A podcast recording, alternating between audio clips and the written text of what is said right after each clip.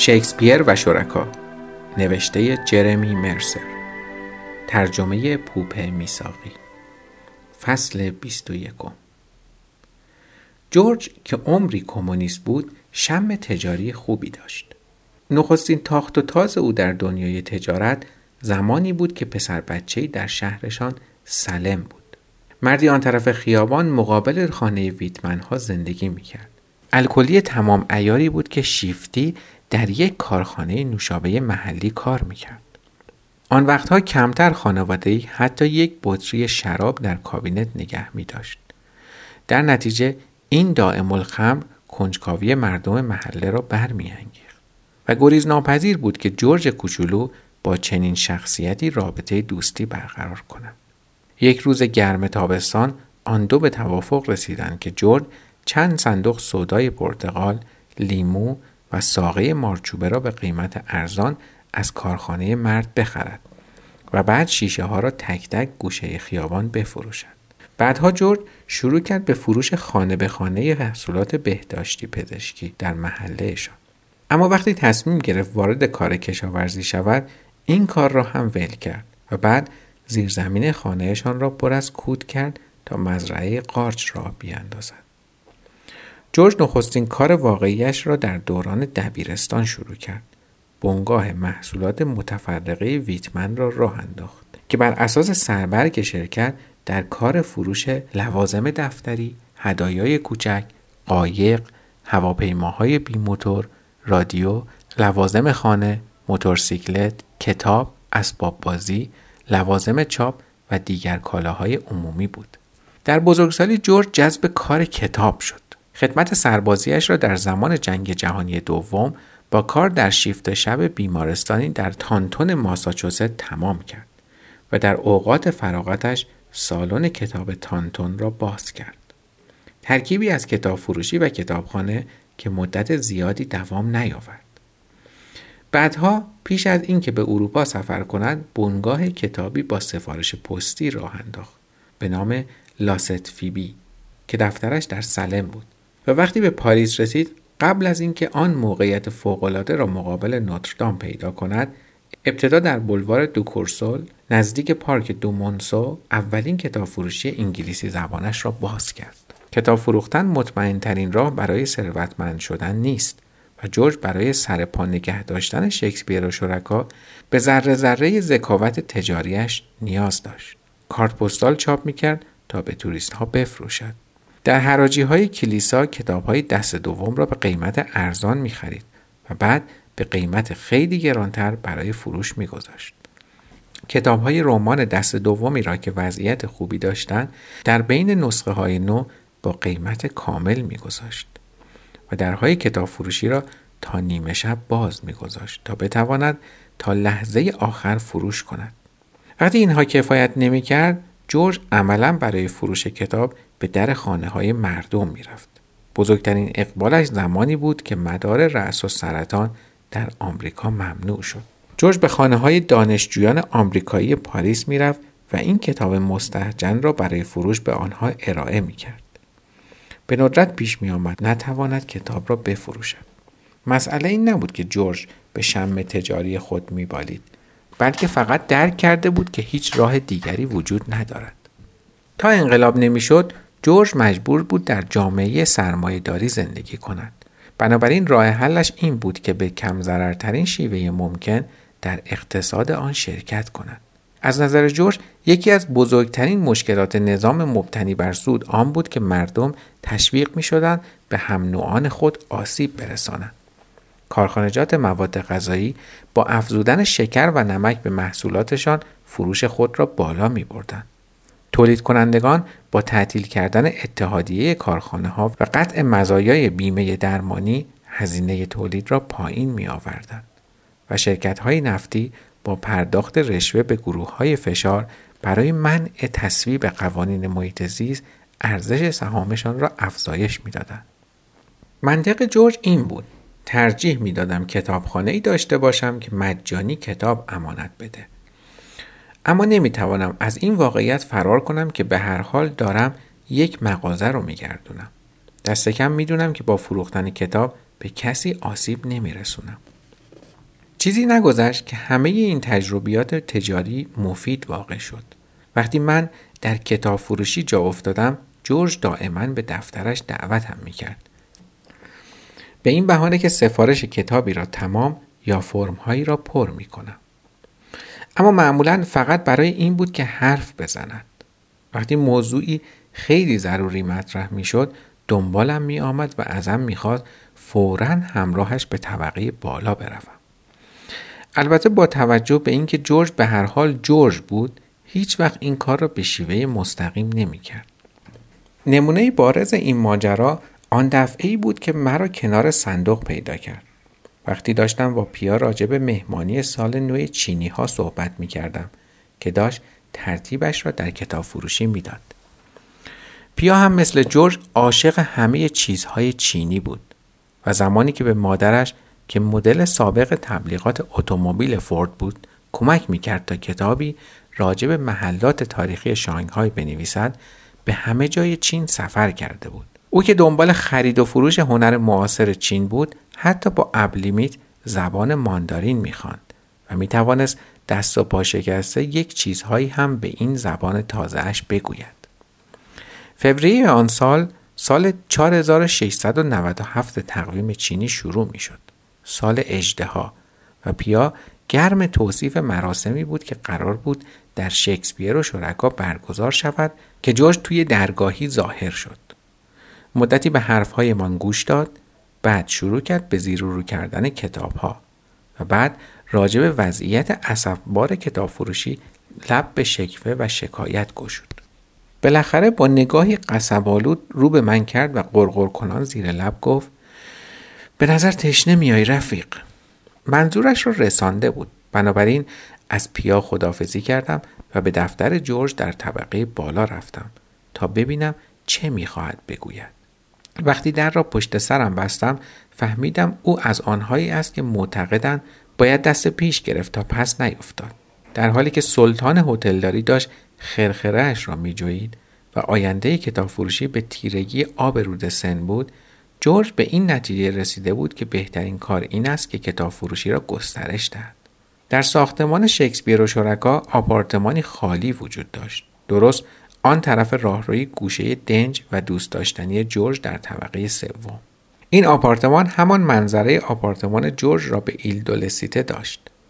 به علاوه پنجره های شرقی بزرگی که به روی جزیره سن لوئیس و منظره ورای آن باز می شد. جورج مدتها بود که آرزو داشت آن را به کتابخانه مغازه اضافه کند جایی که بتوان در آن کنفرانس برگزار کرد و فعالان سیاسی را آنجا جای داد.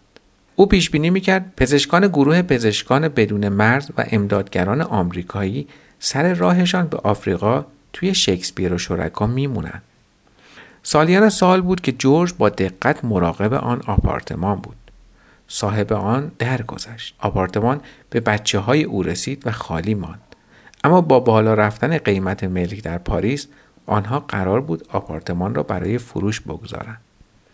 جورج مطمئن بود اگر بتواند آن را بخرد معبد کتابهایش تکمیل می شود و سرانجام می تواند به خاطر دستاوردهای خود احساس رضایت و آرامش کند. جورج گفت این آپارتمان نگین کتاب فروشی میشه. تصورش رو بکن عالی میشه نه؟ به خودم فکر کردم کاملا غیر منطقی است. اما جورج کسی نبود که نگران مسئله پیش و پا افتاده مثل منطق باشد. او به هیچ وجه نگران آن نبود که دارد انرژیش را هدر می‌دهد و تنها سوالش این بود که آیا می‌تواند در خرید آپارتمان گوی سبقت را از تاجر فرانسوی برو باید یا نه؟ جورج اطمینان داشت که صاحب خانه ها پیشنهاد او را ترجیح می‌دادند. البته به شرطی که می توانست پول آن را فراهم کند و پیشنهادش را اول ارائه کند. با لبخندی بر پهنای صورتش اعلام کرد فقط دو میلیون فرانک پول لازم دارم. دو میلیون فرانک چیزی بیش از 300 هزار دلار بود. رقمی قابل توجه.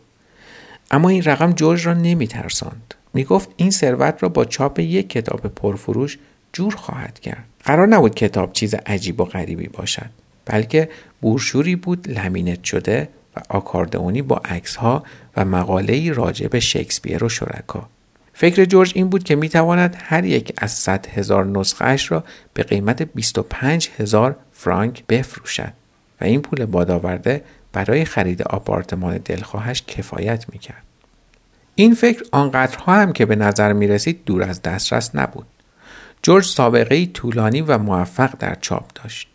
در دوران دبیرستان متفکر را چاپ کرد. مجله شامل بخش های مختلف مثل کنج شاعر که نیم دوجین تبلیغ هم برای بنگاه محصولات متفرقه ویتمن داشت. در دانشگاه بوستون جورج مسئول تبلیغات اخبار دانشگاه بوستون بود و بعد روزنامه سنت شکنش منتقد دانشکده را چاپ کرد. از زمانی که کتاب فروشیش را باز کرد شروع کرد به چاپ آثار جنجالی.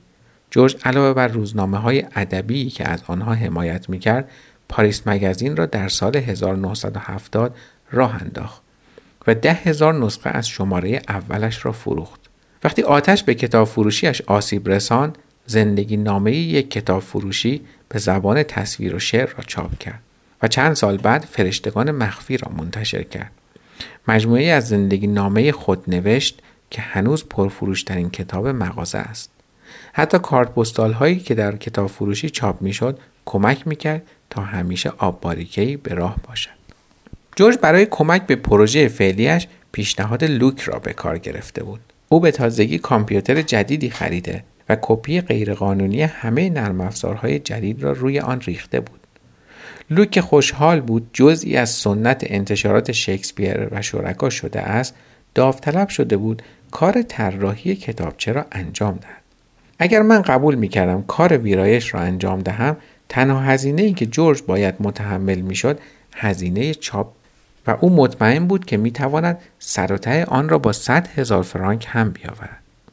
اگرچه برای من افتخاری بود که دارم در چنین کار بزرگ و مبارکی شرکت می کنم اما نمی توانستم از فکر کردن به دیگر مشکلات کتاب فروشی دست بردارم.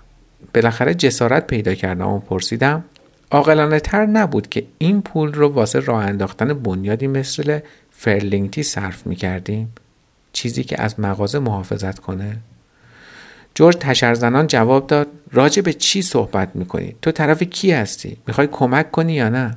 جوابم بله بود بنابراین دهانم را بستم هرچه سعی می‌کردم بی نظمی و بلا تکلیفی فراگیر در کتاب فروشی را بپذیرم باز هم نمی توانستم از نگرانی فرار کنم. حتی وقتی شروع کردم به کمک به جورج در مبارزش برای به دست آوردن آپارتمان مدام فکر می کردم چیزی هست که جورج به من نمی گوید. دلیلی برای اینکه او بنیاد خود را راه نینداخته یا دست کم جانشینی قابل اعتماد معرفی نکرده بود. و البته یک روز بعد از ظهر که چهار دست و پا زیر میز تحریر جورج را می جوریدم جواب سوالم را پیدا کردم. یکی از بزرگترین گرفتاری های جورج این بود که دائما کلیدهایش را گم می کرد. بعضی وقتا آنها را پشت یک قابلمه لوبیا در آشپزخانه جا می گذاشت. گاهی در بین کتاب ها در قفسه رمان ها و گاهی از پشت میزش سر میخوردن و بین میز و دیوار گیر می‌کردن. من دقیقا داشتم همینجا را میگشتم. چهار اسکناس مچاله دیویس فرانکی، نصف نان باگت، سه قاشق و یک کروات ابریشمی هرمس پیدا کرده بودم که ناگهان به کارت پستالی با تمر انگلیسی و یادداشتی با دستخط خرچنگ قورباغه یک نوجوان برخوردم.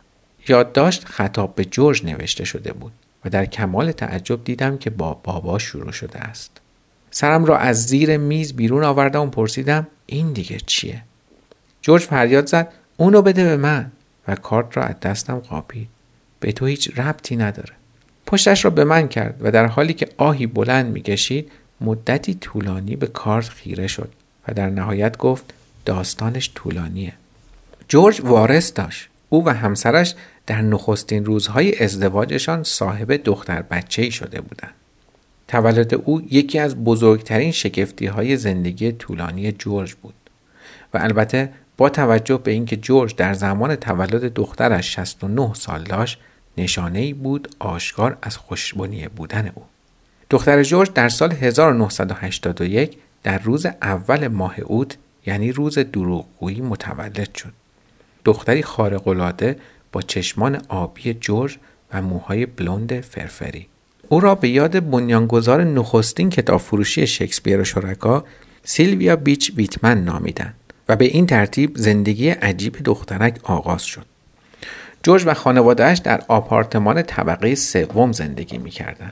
و در خانهشان نه تنها برای هزاران جلد کتاب و سگ جرمن شپرد به نام بسکرویل جا باز کرده بودند بلکه درهای آن را به روی سیل مداوم جماعت عجیب و غریب بازدید کنندگان گشوده بودند که روی مبل ها می خوابیدن و در مهمانی های چای یکشنبه ها شرکت می کردن.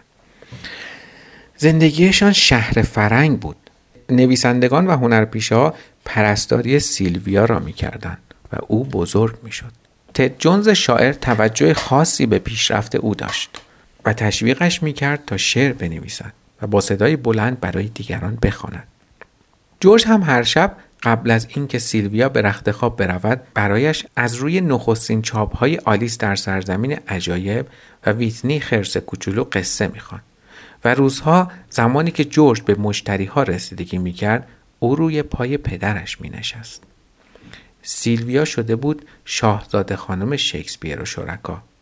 از همان آغاز جورج باور داشت که سیلویا بالاخره مدیریت کتاب فروشی را بر عهده خواهد گرفت. اما بعد مشکلات زناشویی شروع شد. فشار عصبی زندگی گروهی در کتاب فروشی برای خانواده زیادی بود. همسر جورج نگران بزرگ کردن دخترشان در آن هم همه و بینظمی بود و آنچه او را بیشتر از همه اذیت می کرد این بود که هر بار یکی از خاله ها و اموهای موقت سیلویا کتاب فروشی را ترک می کردن تا به سفرشان ادامه دهند. سیلویا گریه اش می گرفت. وقتی سیلویا شش ساله شد مادرش به این نتیجه رسید که دیگر بس است بنابراین دست دخترش را گرفت و پاریس را ترک کرد آنها به انگلیس بازگشتند و اختلافات مربوط به هزانت کودک و نفقه خوراک دائمی زندگیشان شد جورج که سالیان سال ساده زندگی کرده بود فکر می‌کرد هر کسی توانایی این را دارد که تقریبا بدون هیچ زندگی کند. همسرش معتقد بود دخترشان در حین رشد باید تا حدی از امکانات رفاهی برخوردار باشد و مدام جورج را وادار می‌کرد تا پول بیشتری برای نگهداری فرزندشان بپردازد. به خاطر آشفتگی و بینظمی تقریبا دائمی جورج آنها در مورد سر وقت بودن پرداخت ها هم اختلاف پیدا کردند. چیزی نگذشت که دیدارهای مرتب با دخترش که به جورج وعده داده شده بود کمتر و کمتر شد. تعطیلات تابستانی سیلویا در کتاب فروشی به کل به هم خورد. اخیرا در زمستان همان سال جورج نامه ای از وکلا دریافت کرده بود که خواستار کمک مالی بیشتر جورج برای تحصیلات دانشگاهی سیلویا شده بودند. از خود سیلویا هم کریسمس گذشته کارتی به دست جورج رسیده بود و کارت پستالی که من زیر میز پیدا کردم دو سال قبل فرستاده شده بود. اما جورج با قیافه ای گرفته توضیح داد که عملا پنج سال از دخترش را ندیده است. با ناراحتی به خاطر آورد یه بار که واسه یه کار دیگه به پاریس آمده بود سرکی توی کتاب فروشی کشید اما بعد پنج دقیقه پا به فرار گذاشت. با تمام این احوال جورج هنوز آرزو داشت دخترش مسئولیت شکسپیر و شرکا را بر عهده بگیرد. به همین خاطر بود که راه اندازی بنیاد را به تعویق انداخته بود. به همین خاطر بود که به City Lights نپیوسته بود و به همین خاطر بود که می‌خواست کتاب فروشی را گسترش دهد. جورج گفت اون عاشق اینجا میشه. مادرش نوشته بود سیلویا می‌خواد هنرپیشه بشه. خب شکسپیر و شرکا می‌تونه بهترین صحنه دنیا باشه. فکر کردم بالاخره ماجرا رو فهمیدم و فکر کردم بالاخره کمکی هست که از دستم بر بیاید. با سیلویا تماس می گرفتم او را به کتاب فروشی می آوردم و می گذاشتم عاشق همه آن چیزهایی شود که پدرش ساخته بود. جورج با حالتی حاکی از بیاعتنایی گفت ابله نمی‌تونیم این کار رو بکنیم مادرش اون رو علیه من شورونده ممکن است دخترم به عنوان اسب تروا استفاده کنه تا کنترل کتاب فروشی رو به دست بگیره. زنم اینجا رو نابود می‌کنه. اصلا فراموش کن که چیزی راجع به این موضوع گفتم. حتما چی با خودم فکر می‌کردم؟ به جای اینکه بنیادی راه بیاندازیم تا از کتاب فروشی محافظت کند صبر می‌کردیم تا دختر جورج بیاید و مغازه را در اختیار بگیرد. که البته جورج هرگز نمیگذاشت چنین اتفاقی بیفتد. بنابراین داشتیم آپارتمان می خریدیم. همه چیز خیلی واضح بود. از سوراخ خرگوش سرزمین عجایب رد شده و به دنیای شکسپیر و شرکا قدم گذاشته بودیم. دنیایی که در آن پایین بالاست. سفید سیاه است و هیچ چیز هیچ وقت طبیعی نیست. پایان فصل 21